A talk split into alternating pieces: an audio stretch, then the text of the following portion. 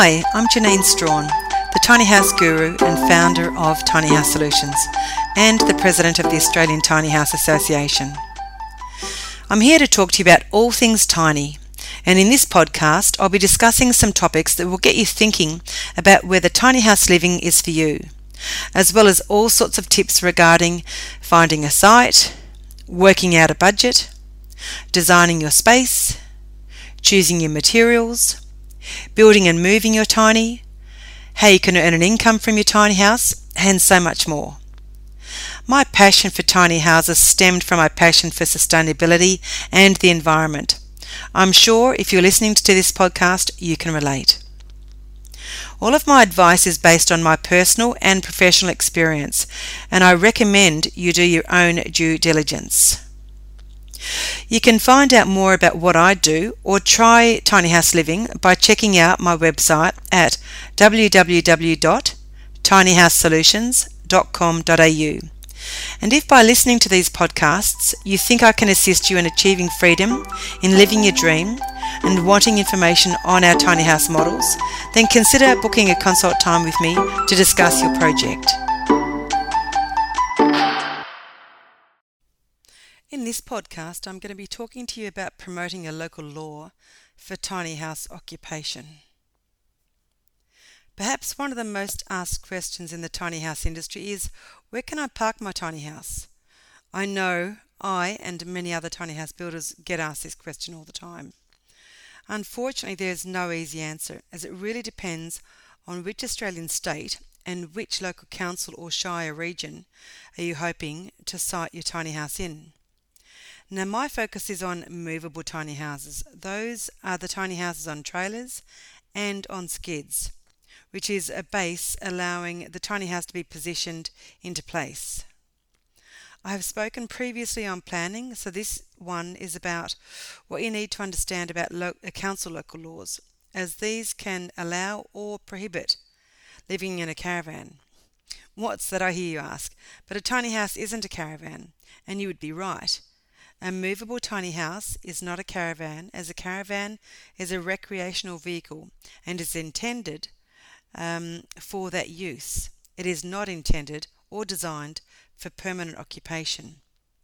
However, movable tiny houses are not defined in any state legislation, and therefore tiny houses are considered in the same vein as caravans.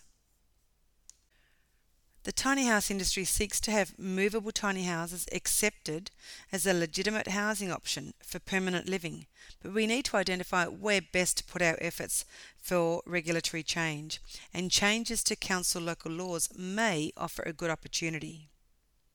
In this podcast, I'm going to be talking about land that is not a caravan park.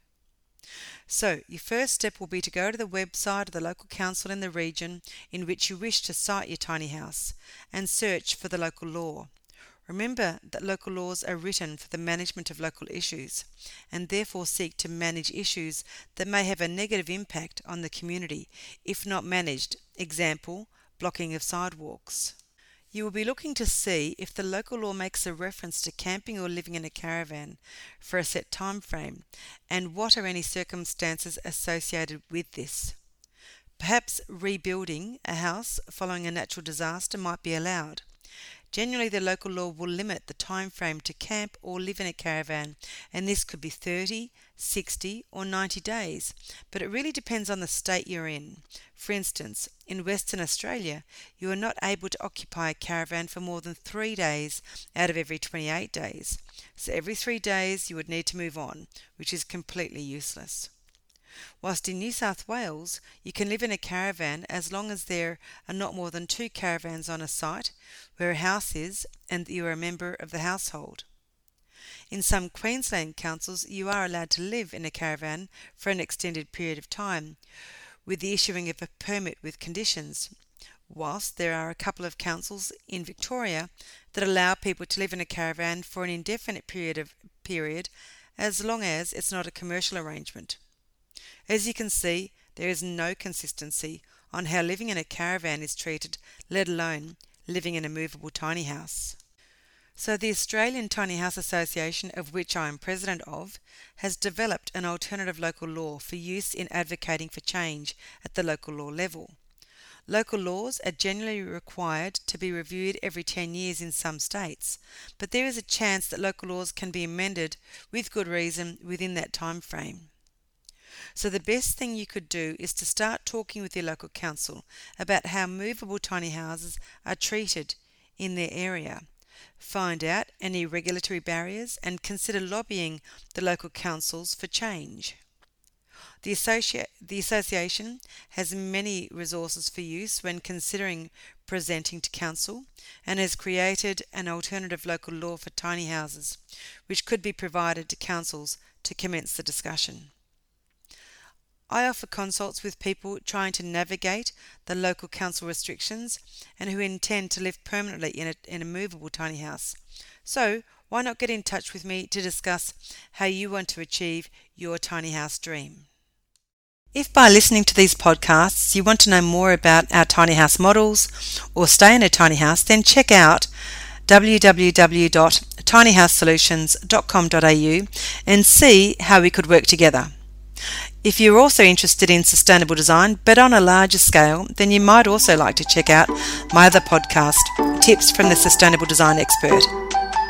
Have a wonderful day.